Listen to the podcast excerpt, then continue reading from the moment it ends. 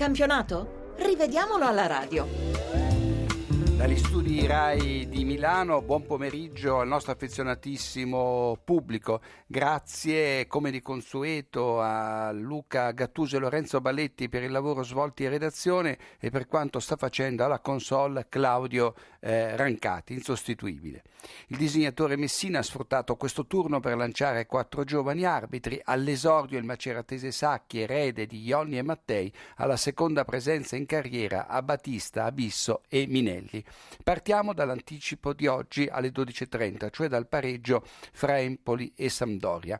In avvio Maccarone entra nell'area blu cerchiata e cade dopo aver saltato Regini sulla linea di fondo, ma non c'è fallo da parte del difensore doriano e Calvarese giustamente fa ripartire il gioco dal portiere.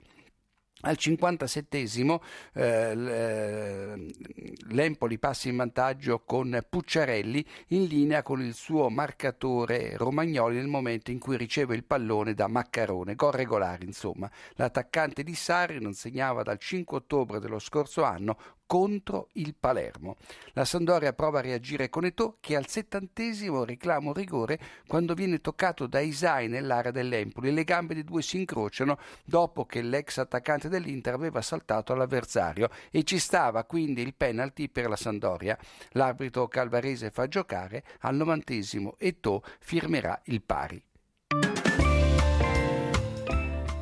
E andiamo a Cesena dove il Cagliari ha vinto per 1-0 con un gol di Sao al 92esimo. L'arbitro è a Battista di Molfetta, la seconda presenza in carriera, prima stagionale. L'esordio in A eh, risale al 24 febbraio 2013. Eh, e l'unico episodio riguarda proprio la rete del Cagliari. Nel secondo minuto di recupero la squadra sarda vince la partita con una rete di Sao che scatta in posizione ampiamente regolare sul passaggio di Ekdal. E andiamo a Verona dove Chievo e Empoli hanno pareggiato per 1-1. Qui l'arbitro è Juan Luca Sacchi di Macerata, 29 anni compiuti a ottobre, alla prima stagione in B e all'esordio in Serie A. Congratulazioni.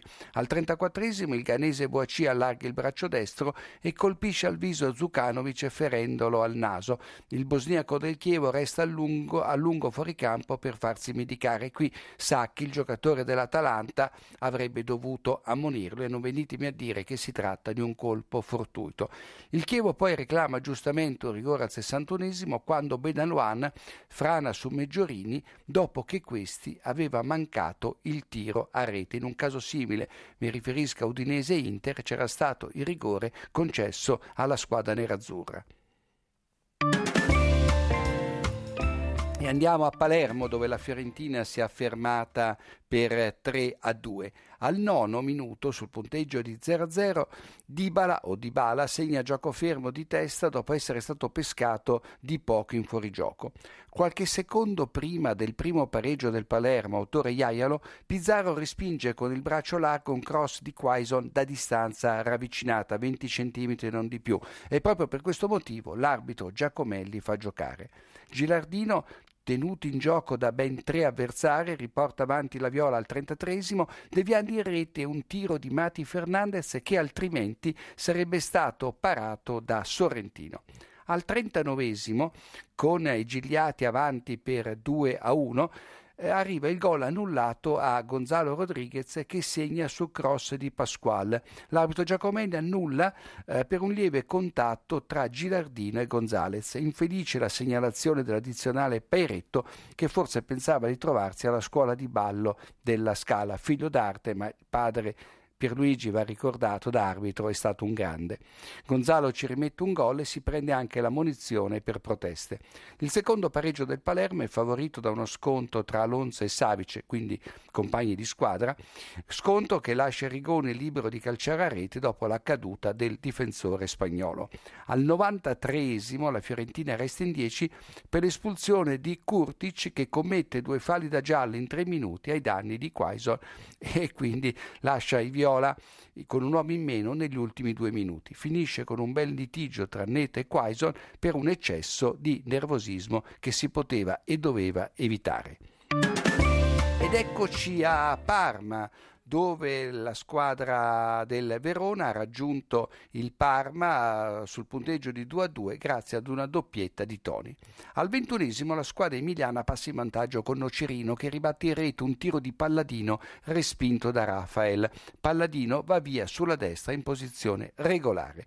Al trentaseiesimo Varela raddoppia per il Parma ma in leggero fuorigioco quando riceve l'assist dal neomilanista Mauri. L'assistente Bindoni tiene la bandierina abbassata e l'arbitro Minelli convalida.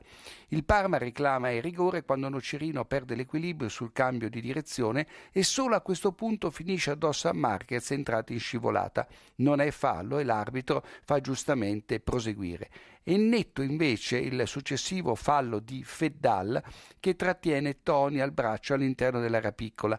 L'arbitro Binelli, anch'egli all'esordio stagionale alla seconda partita in carriera lascia, eh, eh, lascia, correre invece di concedere il rigore all'Ellas e ammonire il giocatore del Parma. Ma dai e dai, Fedale il rigore lo provoca, intercettando con il braccio un passaggio di Saviola. Dal dischetto Toni, 38 anni fra due giorni, segna il ventunesimo gol e diventa capocannoniere del campionato italiano. L'anno scorso ne aveva segnati 20. E andiamo a Udine dove il Sassuolo si è affermato per 1-0 con una rete di Magnanelli. Qui l'arbitro è Abisso di Palermo alla seconda presenza sia in carriera che eh, stagionale. 29 anni compiuti a novembre al primo anno in B. Davanti a lui si para una buonissima eh, carriera gli episodi da Moviola. Sugli sviluppi di un angolo consigli devia sulla traversa un colpo di testa di Danilo che sembrava indirizzato in rete. Al 46esimo Allan tocca in area Berardi, destro sul sinistro. Berardi finisce a terra dolorante dopo il successivo contatto, rigore netto. Invece del penalty l'attaccante del Sassuolo trova la munizione e qui eh, non è solo colpevole l'arbitro Abisso ma anche l'addizionale Gavillucci che era a due passi dalla dall'azione. Al 53esimo Cannavaro salva in rovesciata davanti alla linea di porta un pallonetto di Di Natale che aveva scavalcato Consigli. Non si può parlare di gol fantasma. Udinese in 10 al minuto 80, fuori Ghierme per doppia munizione. La prima per uno sgambetta a Berardi, la seconda per uno spintone a Zaza a palla lontana. Giuste entrambe le sanzioni dell'arbitro Abisso. E tutto con la moviola per quello che riguarda le partite eh, di oggi. Ci risentiamo questa sera dopo Milan-Torino, l'arbitro Valeri di Roma.